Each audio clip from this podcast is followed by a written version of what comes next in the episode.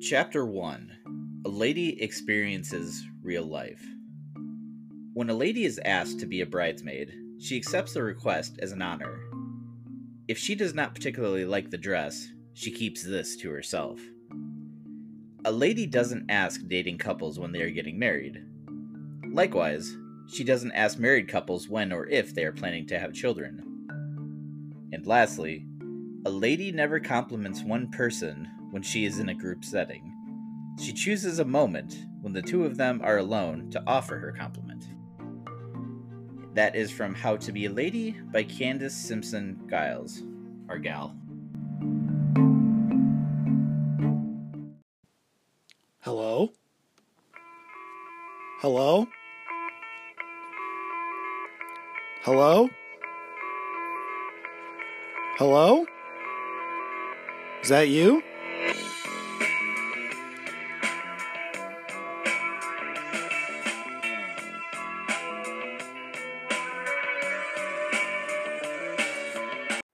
What a nice lady. I know. Again, these are all things that are reasonably to be applied to both sexes, but hey, who am I to say these things, I suppose? No, I've actually definitely had all of those thoughts before. Yeah, I never ask people when they're going to have kids, that's for sure. I'm running out of friends that aren't married, so I never ask people when they're going to get married. Right. And if I'm going to compliment a girl on what she's wearing or something she's got, then I'm probably going to only do it when I'm around her and not everybody else. Oh, wait, would that be creepy? Tell you what, do some reconnaissance missions, try it out. Let me know how it goes. See how that works for me? Totally. Anyway, this is the Canadian Leprechaun Show. Welcome, everyone. I am Ty, our rugged-sounding man friend over there on the other side is Kyle. We're happy to have all of you back on, hopefully, unless this is your first time, then welcome. I was joking, by the way, on that last thing. I hope everybody can hear through that. But if you don't know me, then you wouldn't know. But anyway, I digress. But yes, we are the Canadian Leprechaun Show. We don't have a guest tonight. No. Which is, you know, a little bit different. But, you know, in college, this is all we knew. So here we are. Totally. What's going on new with you, Kyle? What's new? What's new? What's new in the Anderson household? Well, I've been doing a fair amount of grilling this week. Have you? So I discovered that actually going to a local butcher can be very, very cost effective.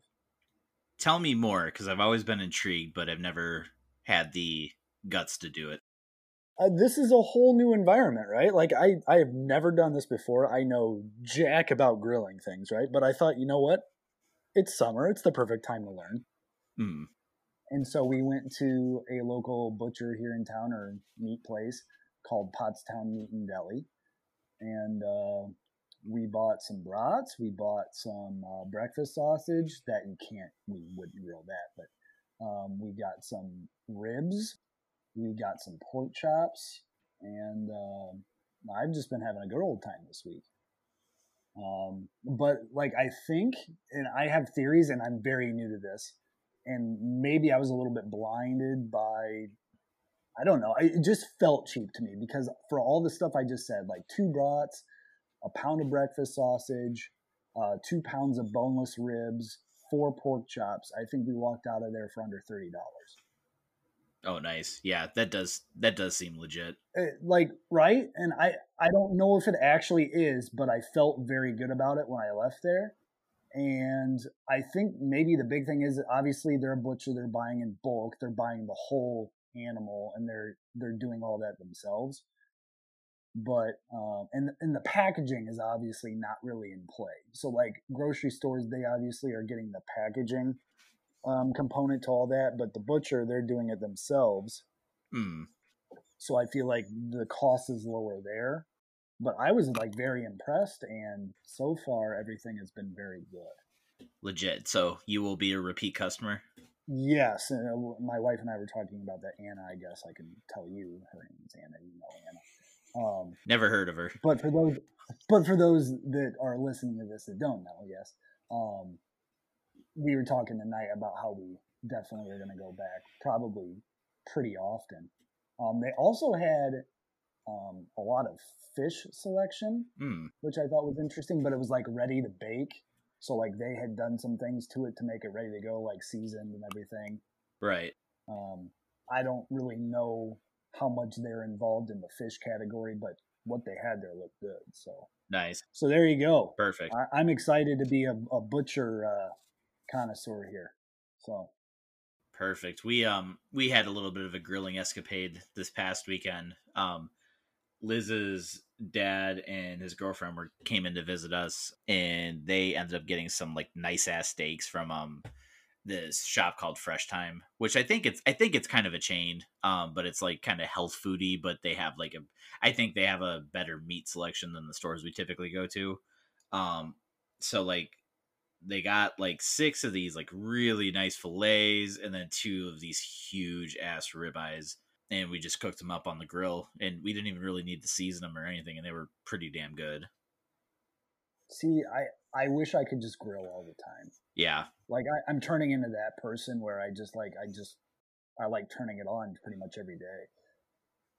And it's just always a new adventure, and no, I'm still learning. Like, I'm not an all-star by any means, but it's kind of an art form. Like, it's like I'm not down the rabbit hole yet, but I could see myself going there, like becoming a, 30-plus-year-old dad who grills for a hobby. Totally. Do you have a gas grill or a charcoal? We have gas. Okay. Yeah. You tend to have gas a lot. Well, with all the grilling, Ty. Yeah, we got charcoal, so Liz's dad was giving me tips on where to position the charcoal to get a good singe and then let it cook on like a lower heat, so that was good. And one of the tools... What'd you learn about that? So basically... All right, I'm going to preface this. I'm curious. I'm going to preface this. So I kind of knew something about this, but basically it's the idea that you section off the charcoal into like certain portions of the grill, and you have like a higher... basically like a higher heat, higher intensity. And so sure. That section is supposed to be for searing. Now, where I made the mistake, this was Memorial Day weekend. I was just cooking for Liz and I, suppose Lil Rose, though she's not eating any of this. The mistake I made is I made like the searing edge, but I thought the residual heat from the searing edge would be enough to continue to cook the chicken I was cooking. And I didn't have hardly any coals on that side. So then all of a sudden, what should have been like a 40-minute time frame to cook chicken turned into like an hour and a half to get it hot enough so it wouldn't kill us all. Right. So that was right. Chicken's tricky. Yeah, chicken's tricky. Tricky. Anyway. Tricky. Chicken. Anyway. I see what you're trying to do there. Trying chicken. Anyway. God, that's a stretch. So. When we were cooking these steaks, Jesus, I'm going down a rabbit hole. When we were cooking these steaks, so we did the shelf where we had like the hotter coals and whatnot and like higher density coals. But then we still had like a light layer of coals on the like slow heating side. So they were able to basically cook the steaks. We did steaks, we did burgers, we did hot dogs. Like we made a bunch of extra food so we could eat part of the week. But yeah, so it's basically like you got a bunch of bricks layered up on one side, and then you just got like a single layer of bricks on the other side, and you sear on the heavy brick side, and then you let it cook the remaining time on the other side. Yeah. And see, that's the part I'm still mastering with the gas grill too. Like I have to like Google like the amount of times that it should take at a certain temperature, and like what the temperature is ideal for what thing you're cooking. Right. I mean, I feel like it should be a pretty self-explanatory thing, but I like thinking myself out of things, so I overanalyze and overthink. And I really don't think grilling has to be that tricky, but I like to make it tricky. So. No, I'm with you. And then last little tidbit I learned for charcoal specific. So Gary, my father-in-law, he got us this chimney to go with our grill. So he gave us the grill originally. He bought it for us like a housewarming present years ago. Nice. So on this chimney, he told us to use the old coals that aren't totally burnt from the last time. And like the idea is you have like 80% of the top section you use to actually put the coals in. And what happens is you end up making a chimney. So you stack this 80% in the little chimney block, and then you put paper and crap underneath to ignite it. Mm-hmm. So the idea is like, so you don't have to use like lighter fluid or anything to get it started. But he recommends using your old coals because they have grease kind of absorbed into them from the last cooking. So when you ignite it, that grease tends to burn a lot quicker, so it can get your chimney started faster. Gotcha. Yeah. And I've always heard very good thing about charcoal grills. Yeah. Like, I really have. And I've just kind of always wondered. But, I mean, like you said, we got gifted this grill ourselves. So, I mean, the reality of me ever using a charcoal grill is probably fairly low, considering we got this one. But I've always heard good things about them, so it's just interesting, the differences. Yeah, I'm more motivated to use it now because partially before, like I would clean out all the old coals that didn't completely get used and like just trash it. So part of it was, oh crap, I didn't want to clean the grill each time. Now it's like, no, don't even bother with that. Just reuse them. Yeah, that's good to know. Being resourceful. Pivoting a little bit, Kyle, Rose is crawling now. Here we go. It's been about a week and a half since she first started doing it, but this past weekend, oh my God, she like the whatever internal switch that exists for crawling got like into the full on position because she is just everywhere. And what's crazy is like as soon as she started crawling, like she's finding all the things you don't like. She's basically exposing everything that we're like, oh crap, we should have baby proofed that, but somehow we didn't notice that.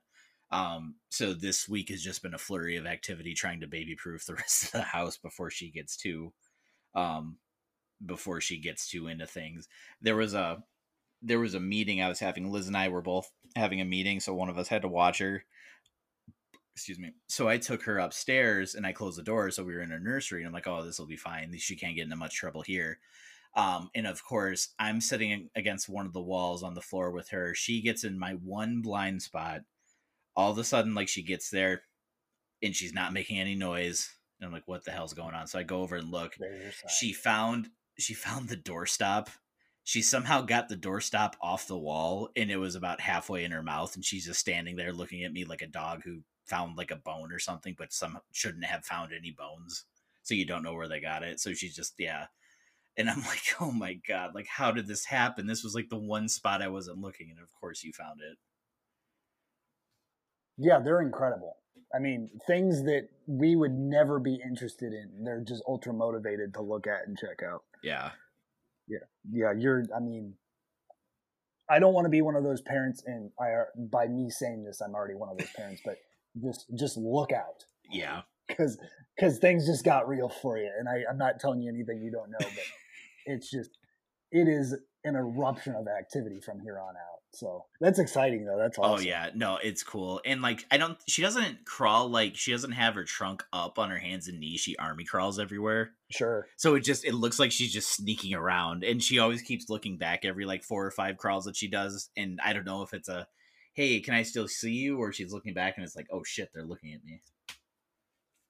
Like, am I doing something I'm not supposed to? Right. Yeah. But yeah, that's what's big in the Allman household this week. Crawling babies, charcoal grills.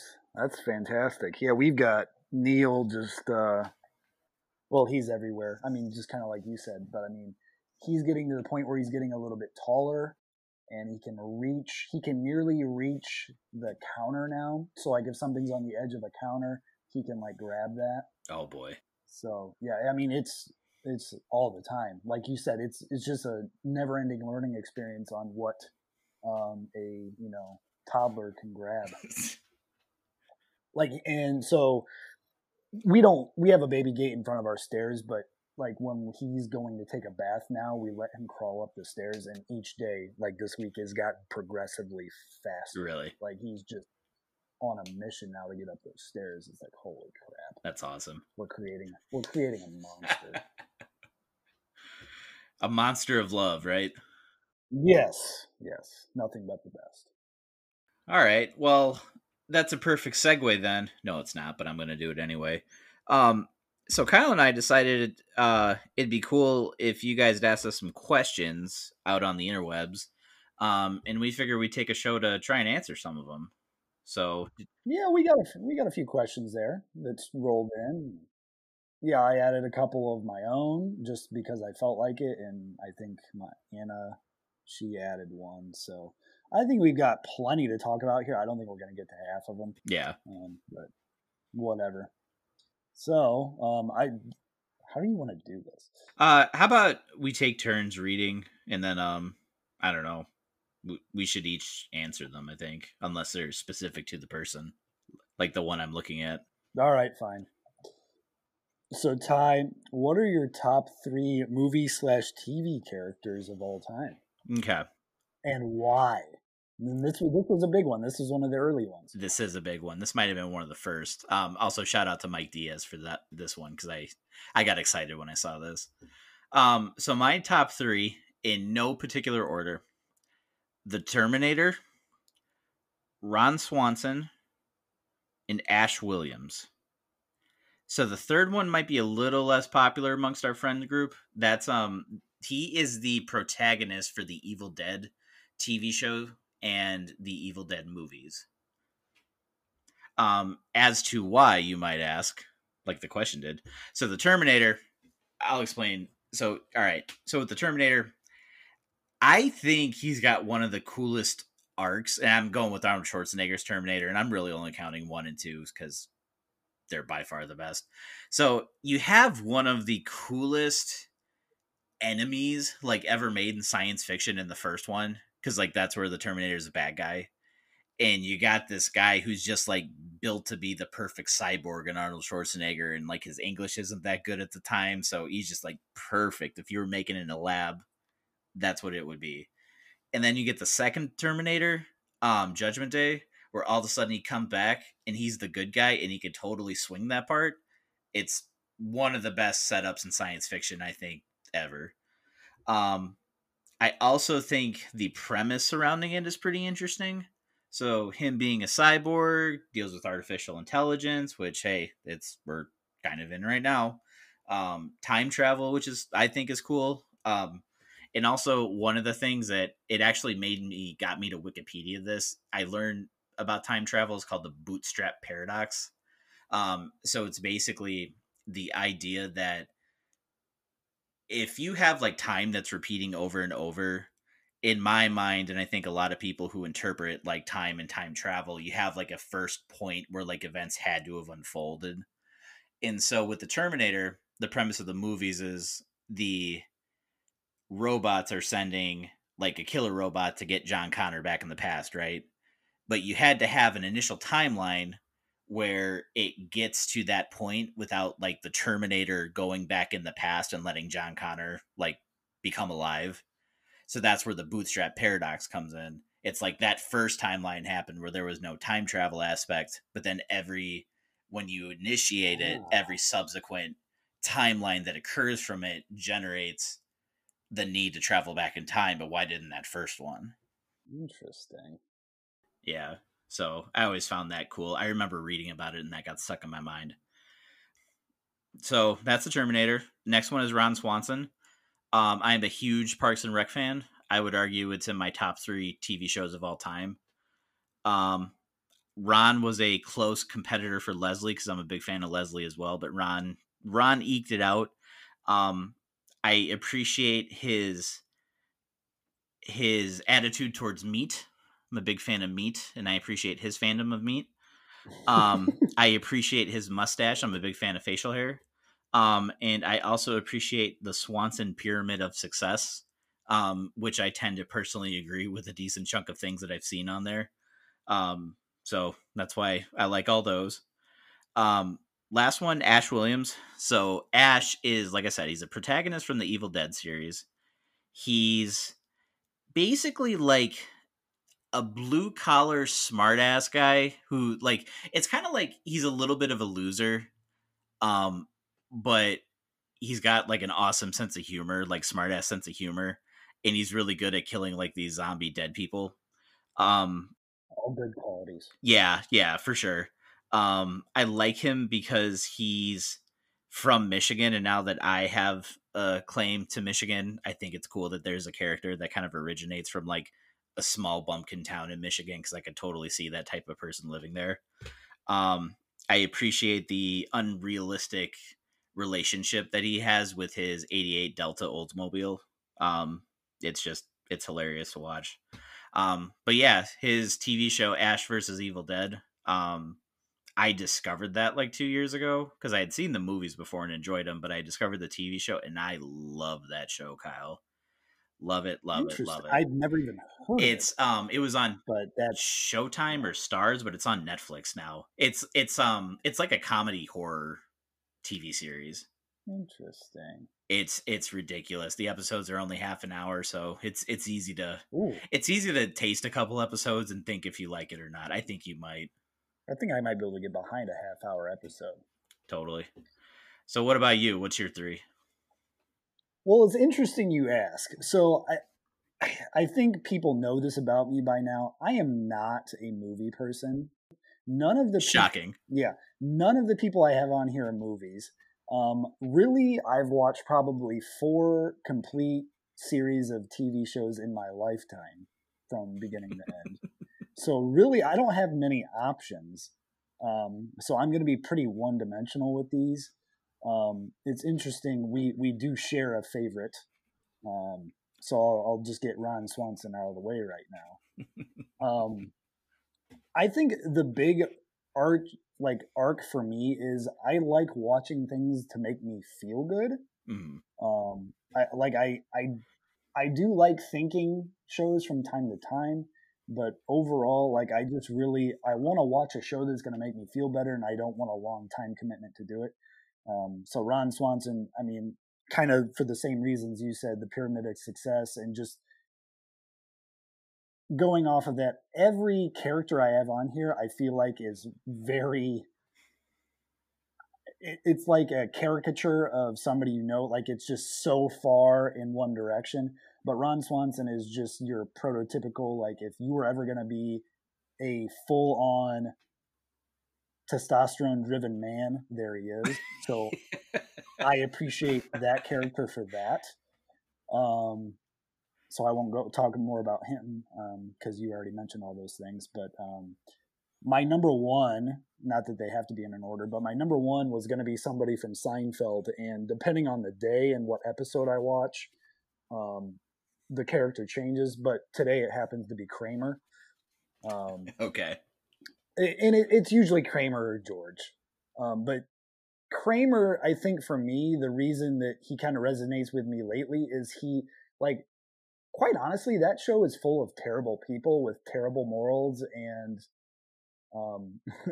but like, if you think about Kramer through all of it, like, yeah, he has some times where he's doing things like that are, you know, selfish, but at the same time, he's almost like a dog to Jerry.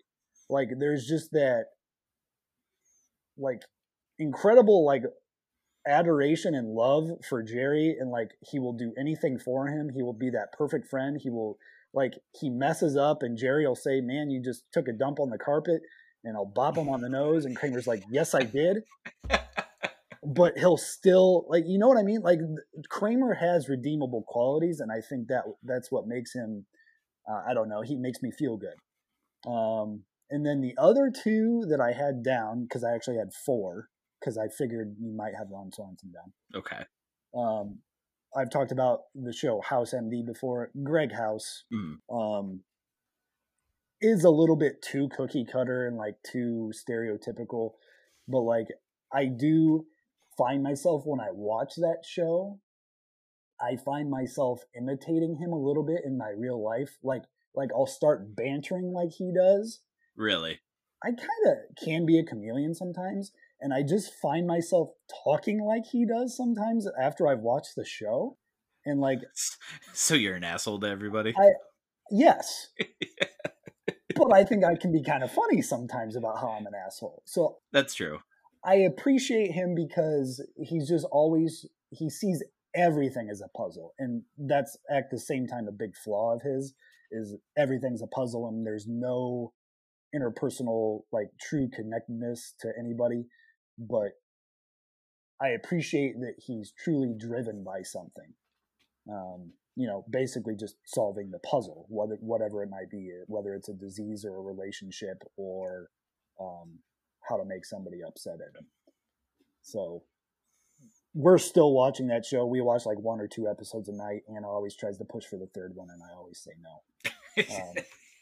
Man, those are long episodes. Aren't they like 45 minutes? They're like 40 to 45 minutes, yeah. And so 2 episodes is enough. And totally. Like, that's a movie. Like, a lot of times for me, one is enough, and I'll start falling asleep during the first one. Mm. And, you know, then that's when the argument ensues. But then the last one I had there was Tobias Funke. And for no more reason than he is completely himself. The Arrested Development, I think the big reason why people were so drawn to it in the first few seasons were because it was really good writing, and because I think the character interactions were so good. Like, it's hard, again, in that show to pick one character, but I always felt like his interactions with the rest of the characters in the show were always very memorable. So, yeah, legit. There's my 3.5. Those are a solid 3.5. I appreciate it. All right, cool. So moving on, I'm going to jump around a little bit because sure. One sparked a mild argument with Liz and I this week. What do you think are some of the worst trends of the last decade? Ooh, I had to research this a little bit today because I quite honestly couldn't really think of a whole lot. Same. Hence the argument. Okay, so you couldn't think of anything and she could, and she's like, how could you not? Is that kind of how it went? No. You tell me your thing and then I'll explain what happened to mine. Well, I've got 3, and reminder that I teach high school students. So I've got Baby Shark. Okay. So that like kind of whole phenomena just kind of irritated me. Twerking irritated me. And you remember the song, What Does the Fox Say? Oh, yeah. Yeah, so mine aren't as much trends as, like, I guess songs and just, but that thing irritated me to no end. And I want to throw in one more because it's not really a trend of the last decade, but it just drives me nuts. And then I'll let you talk for a while because I've talked for quite a while. Go on. The guys, and this hasn't been as much lately because nobody's been able to go into public, but who are these guys that show up in bars wearing cowboy hats? I didn't know this was a trend. So Anna and I, back before quarantine happened and all this, back in, you know, late December, early January, we went down to Tennessee. And maybe there's your sign. But I particularly remember one instance. We were at a coffee shop at like 3 p.m, and these 2 guys walk in wearing cowboy hats, and like, I'm like, were you herding cattle and you didn't have time to go home and take a shower? Like what are you trying to show with these cowboy hats? Excuse me. And then the other day, I shit you not, we were walking on a trail in Peoria, Illinois, and 2 guys wearing cowboy hats were walking. Oh, God. And it's like, do you not know where you are? Like, maybe. Right. Like, what are you trying to prove, I guess, is. Anyway, that's my soapbox. Guys with cowboy hats, really, I mean, there's a time and a place. Right. It's not in a bar. I'm sorry. It's not. Like, go home and take a shower and just be a decent human being. I'm done. Old-timey saloon, okay. Mm-hmm. Regular bar in the middle of a slightly urban area, not so much. Correct. All right. I digress. Go ahead. So I only have one, because I, like you, kind of forgot what was, like, unique to the 2010s. First, I want to say that I'm actually kind of cool with Baby Shark, and we sing it to Rose even now. It's one of her calming down songs, and she enjoys it. But the thing that started, like, we've had this argument before. Do you remember the dress? Yes. The gold and white, or the blue and black dress? And I saw that today, and that one... Yes, go ahead. So Kyle, I only see the white and the gold. I have always only seen the white and the gold. Every time it kind of looks like it could be blue and black, it looks like Shaquille O'Neal just stood in front of a window and made it slightly darker white and gold. Like, it doesn't look blue and black to me at all. And I think anybody who sees it is fucking crazy or partially colorblind or something. It is white and gold. Anyway, Liz and I had argued about this in the past several times. And then I unearthed this. I mentioned something, and she walks over and she's like, yeah, it's blue and black. And it just started a whole goddamn thing all over again. I wasn't even trying to, because I'm like, how do you not just see the gold and white? What do you see? Well, I just had to Google it because I don't remember what I saw. I mean, there's a bunch of science behind it, isn't there? I mean, I'm sure there is, but it almost depends on, like, what the lighting is on your computer, I feel like, and, like, what you're sitting next to. I see white and gold. There you have it, folks. It's white and gold. I see white and gold. I just Googled it. I see white and gold. So it was funny because, like, it just brought back a bunch of memories. Yes. Of, like, it's not like it's been an ongoing feud, no, but we had multiple, as much of an argument as we'll get about something, which isn't very argumentative, but, like, it's just like a stupid arguments that you have. And it's just like, it was funny how it would just stopped right there. And all of a sudden, like, all these emotions came flooding back. So this is the part of me that's going to really, maybe irritate some people. And maybe I'm wrong. Maybe I'm off base here. But who in the world's going to wear a blue and black dress? You're just going to look like a bruise. I'm with you. And I probably just offended any of our female listeners, but all two of them. Yes. Is that a good look? I don't know. And again, here we go. I've probably offended anybody that's ever worn a blue and black dress. I don't know that that's a good color scheme, especially if it's like a dark blue. Like, right. Isn't there something about wearing navy and black? I don't know. But it's like, it's also too, like, it's striped like a rugby jersey, Right. I used to have a polo that people would joke it looked like a rugby polo because it was striped. It wasn't blue and black. It was white and green, but I digress. Yes. So, yeah, I probably just alienated any chance of ever having a female audience, but that's all right. I could be off base. I'm not your definition of style guru, but I just thought black and blue is a problem. I don't know. Maybe I'm wrong. We need to ask Jason to come on here. Jason Pullen, I feel like he's the style person amongst our social group. I mean, he was a model, for Christ's sakes. Yeah, he knows what he's doing. But yeah, that's the only... honestly, like, I stopped at that just because that was the only thing that truly elicited some emotion from me. So there you have it. Okay. That dress. I don't like that dress. It's stupid. End of speech. All right. Well, I guess it's my turn to pick a question to go from. So Anna and I were talking about this at dinner before we started this tonight. Our weddings. And the big thing here is I have a terrible memory. So no. It's not that I don't remember your wedding. What I don't remember,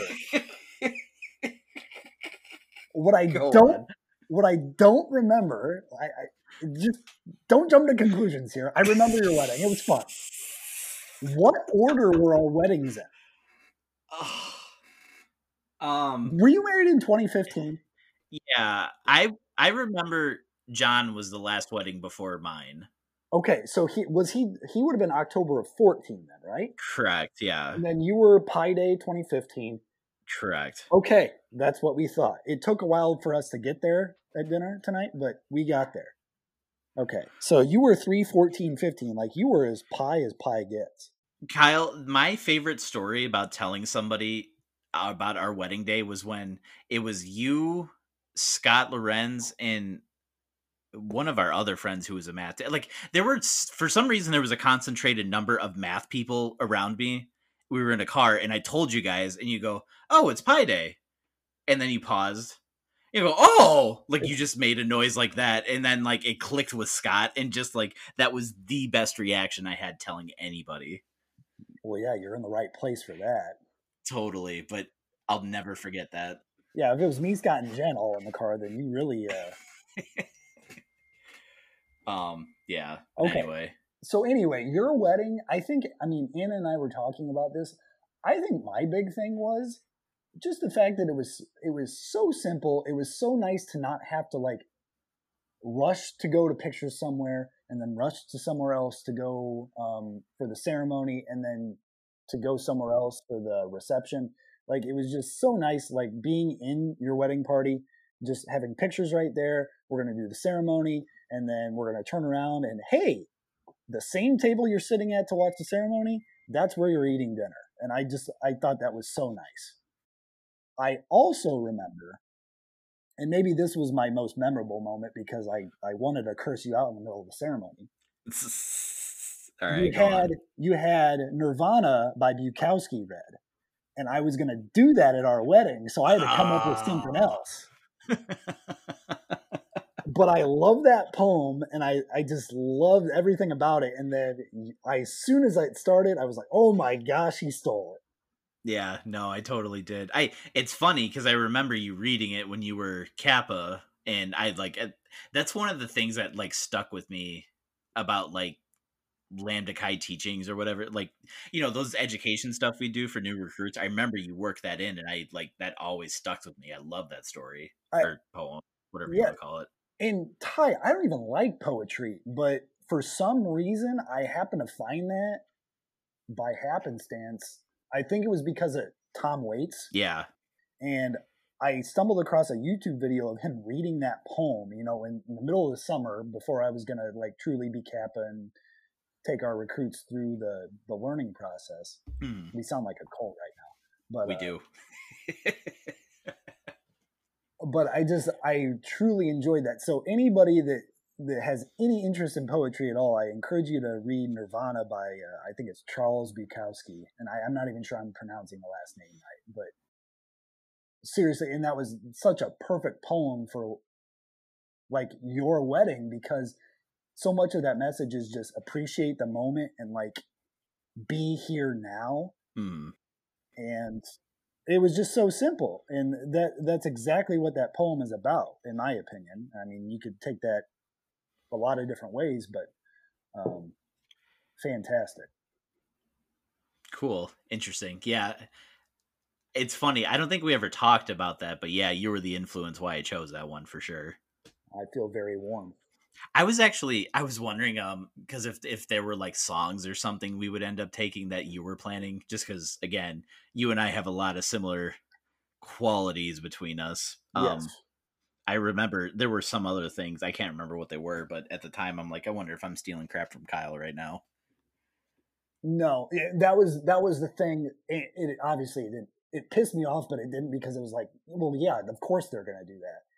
And, I do remember your walkout song was a Franti song. I think it was like I'm Alive. Yeah, it was new at the time. Yeah, and we weren't going to use that, but I was like, oh, that again, that's perfect. Yeah. Like it just was very good. I also remember your mom at your wedding. After I had partaken in a few beverages, I got after it on the dance floor.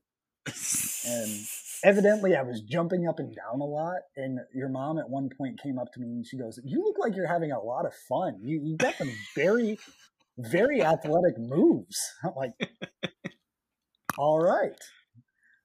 I'm thinking to myself, man, I'm just jumping really high in the air, but if you think that's athletic, by all means. That's funny. Yeah. No, I laughed initially, Kyle, when just so we're clear, I don't know if we actually clarified this. The question was, what are your favorite moments from each other's weddings? Yes. Though I'm sure people have gotten the gist by this point. So I laughed really hard, Kyle, because I like I needed kind of a refresher from your wedding, because I have the similar memory lapse where I think a lot of our weddings have kind of blurred together at this point. So I went looking through some of the old pictures from the wedding to kind of spark my memory. Sure. So one of the things I remember initially is, this is going to sound a little lame, I promise there's more. Yours is one of like the best hotels I remember staying at for a wedding. There's something I really liked about the rooms, because it had like the room set up where you had like a fireplace in the middle. It was like sectioned off in two different areas, and then it had like the bathtub out in the open. Yes. And I was looking through some of the old pictures, and we took a picture in like that bathtub, not like naked or anything, but thanks for clarifying. Right. Not that there's anything wrong with that. I'm going to dig this hole a little deeper. But yeah, it was me, you, Kyle, or no, you're Kyle, me, you, John, and Bobby. So that was fun, and I remember enjoying that. I remember a lot of glow sticks. Yes. From your wedding. I feel like yours was like the glow stick wedding. Yeah. Because they were just, I just remember like everybody having them. Of course, standing in it, and like, you know, the pictures we took, like I was looking at some of the old pictures. I had forgotten we had gone to that little farm with like, I'm assuming that's Anna's family or something. Yeah. That was her grandmother's house. Right. And, that like cool old timey looking truck. Yes. The Showstrom truck. Yeah, that's it. Yeah. So yeah, I remember kind of hanging out while we took the pictures there, and like I liked it. I don't know.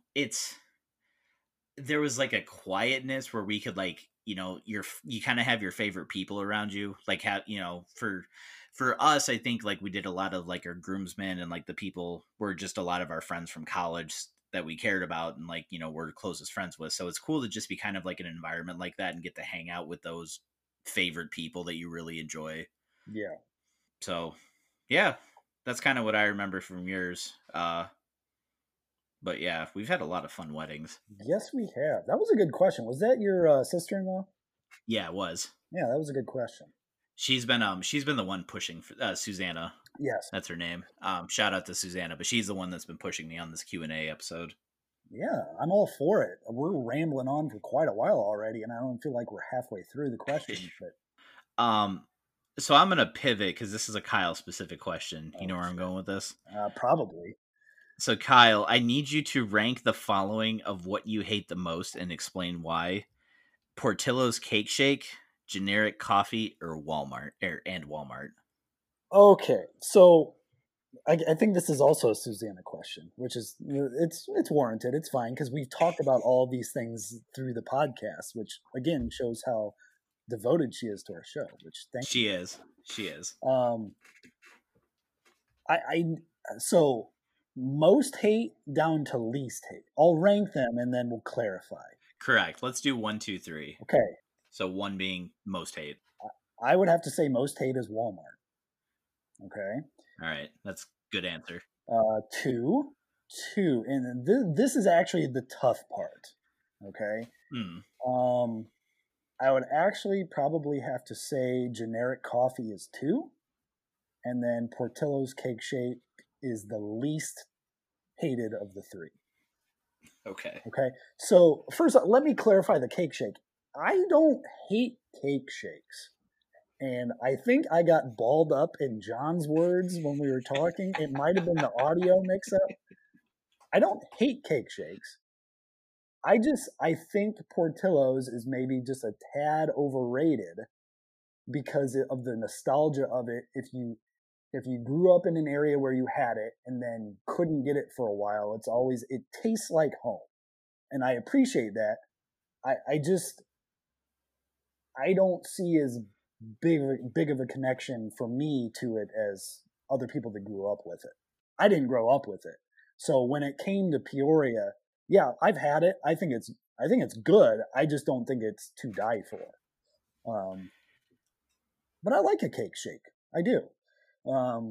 And then after that, I mean, generic coffee, the reason that's ahead of the cake shake, as far as hating it more, like I like my coffee and now I can really taste the difference, but it's still, if I forget my coffee at home and I know I'm going to work at school in the teacher's lounge, there's going to be coffee there and I'm going to drink it and it's going to serve its purpose for the day.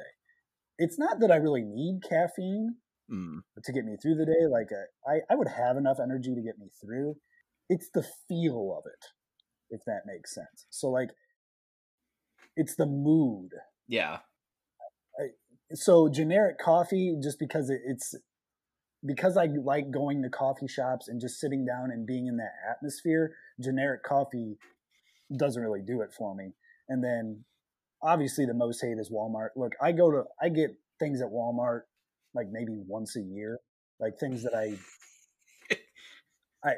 I really don't like that place at all. Yeah. I can't express to you, it's on the level of the guys wearing the cowboy hats. Like, it's just so irritating.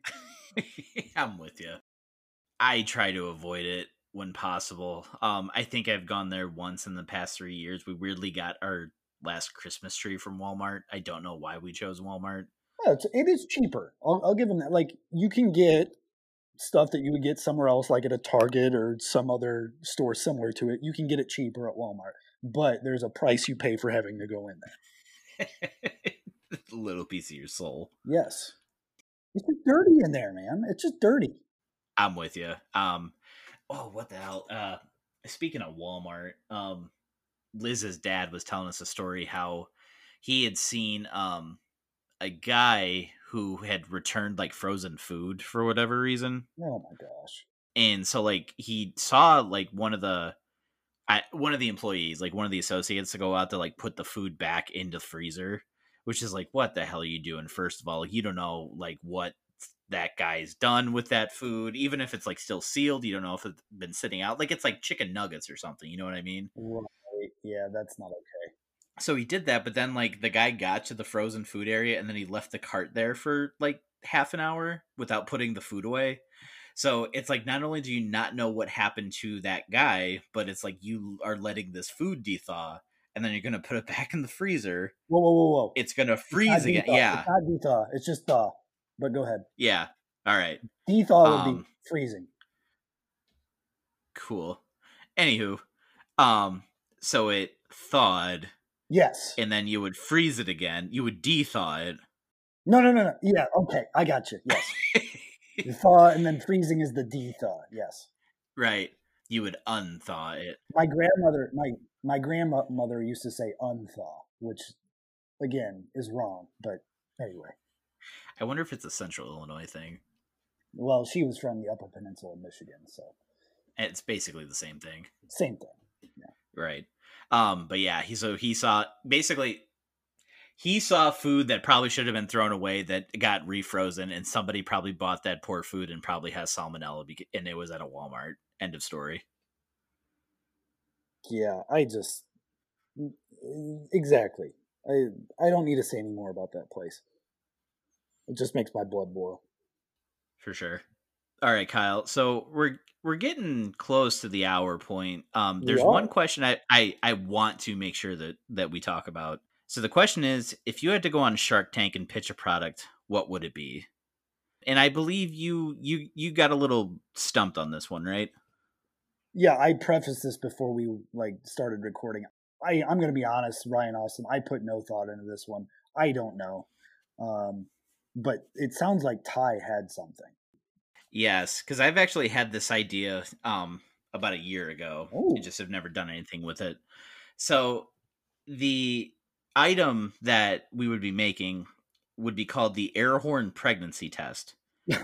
We call it APT for short. And so basically the idea is that you have a pregnancy test where instead of a visual indicator, or in addition to a visual indicator, when you pee on it and you are pregnant, it has a blaringly loud horn that sounds an awful lot like an air horn that goes off. So that is the initial idea. I have since come up with a partner smartphone app that goes with it.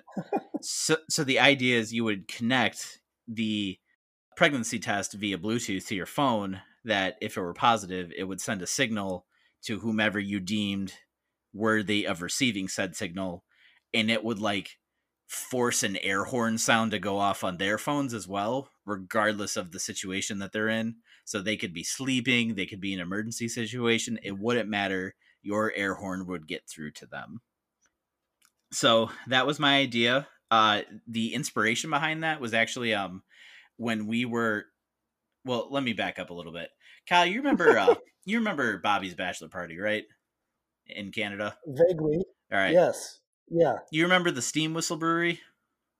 Love that place. All right. So for those who don't know, the Steam Whistle Brewery, it's a brewery at it's an old train station. Like, it's not an active train station anymore, right? In the middle of Toronto. Correct. I mean, it's in Toronto. I can't tell you where it is. You're right. So at that place, I bought a souvenir. I bought an actual steam whistle, and it makes a noise when you blow into it that sounds an awful lot like a train. So we always joked about whenever Liz got pregnant, the way she would alert me is by blowing the whistle. And so when we had learned we had gotten pregnant with Rose in January of 2019, the way that I found out was I was downstairs doing dishes before we were getting ready to go to the gym. And all of a sudden I heard the steam whistle go off. And that's what solidified the idea of the Airhorn pregnancy test, to take the middleman steam whistle out of the equation. That's fantastic. And then in addition, there was an additional question that was, what would the slogan be? So I have several slogans typed up. So I'd like your help deciding which one's the best one. The first one I have is UP, we blow. The next one I have is UP, we blow with glee. Sorry, there's a lot of UP ones. UP, we scream. Actually, no, that sounds bad. I don't even know why. That does sound bad. Let's cross that one off. This one Liz was not a fan of, so I'm gonna see where you stand. We provide the horn after you get horny. Yeah, that's okay. That's cringeworthy. Okay, so just all right. So the next one, I'm gonna preface this. Remember, Airhorn pregnancy test. We're calling it APT for short. APT for when you don't want to be discreet, like at all. Last one is APT. UP, we decree. So I need your help picking the best one. Well, I think all of the UP ones are probably the way to go. What was the first one? Okay, so the first two are similar. The first one is UP, we blow. The second one is UP, we blow with glee. I think probably the first one. Okay. UP, we blow? Yes. All right. I mean, it's confusing to the listener, but I think after they saw the product, they would get it. Totally. So that would be my preference, but wow. All right. So yeah, that's my Shark Tank pitch. Very nice. Very nice. Because we don't want that to be a secret for anybody. That's good. Right. Yeah. Patent pending, by the way. Right. Okay. Well, I mean, we jetted through a fair amount of these. We did. I would say the one that, I guess the only one we didn't get to that I saw on the Facebook, I guess we can answer this. Mm. The most underrated basketball players that barely get talked about list. Mm. Yeah. So who do you got? Well, I had a hard time with this one because I don't know if we're talking about right now. If we're talking about right now, I have no idea because I don't watch anymore. Mm-hmm. I would say, like, in the years that I've watched, the people that come to mind are Chauncey Billups and Steven Jackson. Okay. Chauncey Billups was an NBA Finals MVP, I do believe, for the Detroit Pistons. Yeah. But prior to that, I think he was just described as a solid player, but I mean, I read a stat somewhere on Twitter, and I thought this was interesting. I think Chauncey Billups, in his years, because he played. Gosh, I don't remember this stat now, but it was like Did he never lose to Bryant or LeBron James? Really? It was something crazy like that. Like, because didn't he go to New York after? Like, he went to New York, and I think he was in Denver for a while, right? Because he played with Carmelo. He was drafted by the Celtics and then went to Denver. I don't know if he ever played with Melo or not. Okay, so it was a winning record against Michael Jordan, Kobe Bryant, and LeBron James. Oh, that is an interesting stat. So he's the only player who has a winning record against all three of those guys. Interesting. Which, yeah, and so the article I'm looking at right now, it says Chauncey Billups, the GOAT who wasn't. Well, I wouldn't say he's the GOAT, but I also wouldn't say he was a no one.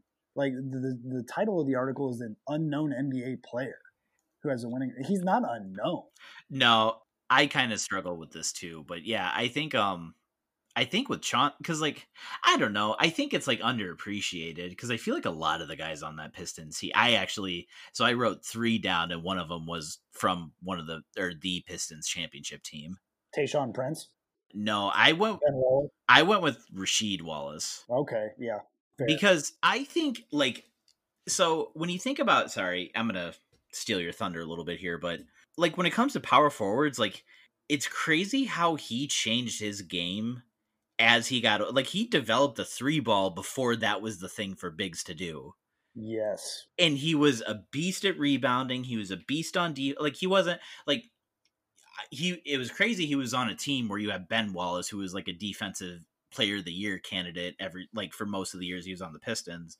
But it's like, Rasheed could hold his own, man. Mm-hmm. And it's like, not only that, he got to a point he could knock down the three ball before it was cool for everybody to do it. Like, it was just, he was kind of ahead of his time, and he was kind of an asshole. Like, just not, I don't mean that in a demeaning way. It's like, he was tough, like tough asshole kind of guy. Like, you weren't going to fuck with him. Correct. I like that attitude about him, but it's like, he was a really good ass player, but he's one of those, like, kind of Hall of Very Good type guys. Yeah. No. And I think that's where I kind of think he's underrated, because, like, he was just how ahead of the time he was. Like, if he'd have been playing 10 years later, like, he'd have been a rock star in this league the way it is now. Yeah, no, I think that's a very good point. So, I mean, I think we're in agreement. That team, it was just kind of bizarre how they came together and won. Like, they beat the Lakers. Like, everybody in the world was rooting for them over the Lakers that year, I remember. Oh, yeah. But it was just, like, kind of, they had five guys. They had Billups, they had Richard Hamilton, they had Tayshaun Prince, and then the two Wallaces. And it was like, after that, I couldn't name anybody else on that team. But, yeah, they were an underrated, like, overachieving team. Yeah. It just got hot at the right time. So there you have it. I think that's as good of an answer as we're going to give. Yeah, for sure. All right, man. Well, I think that's all the questions, right? At least from Facebook?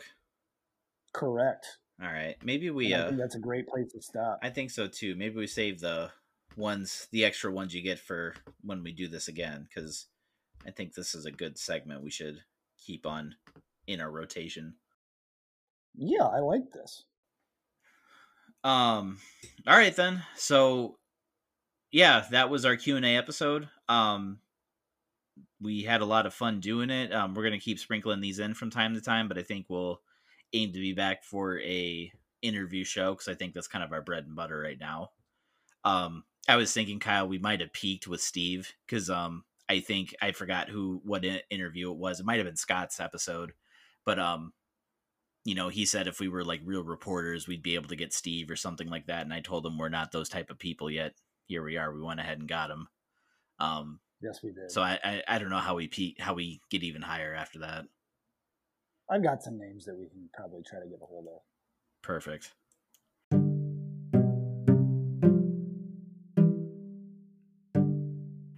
All right, then. Well, thanks for listening, everyone. I'm Ty. I'm Kyle. And this has been a Canadian Leprechaun Show. Thanks, everyone.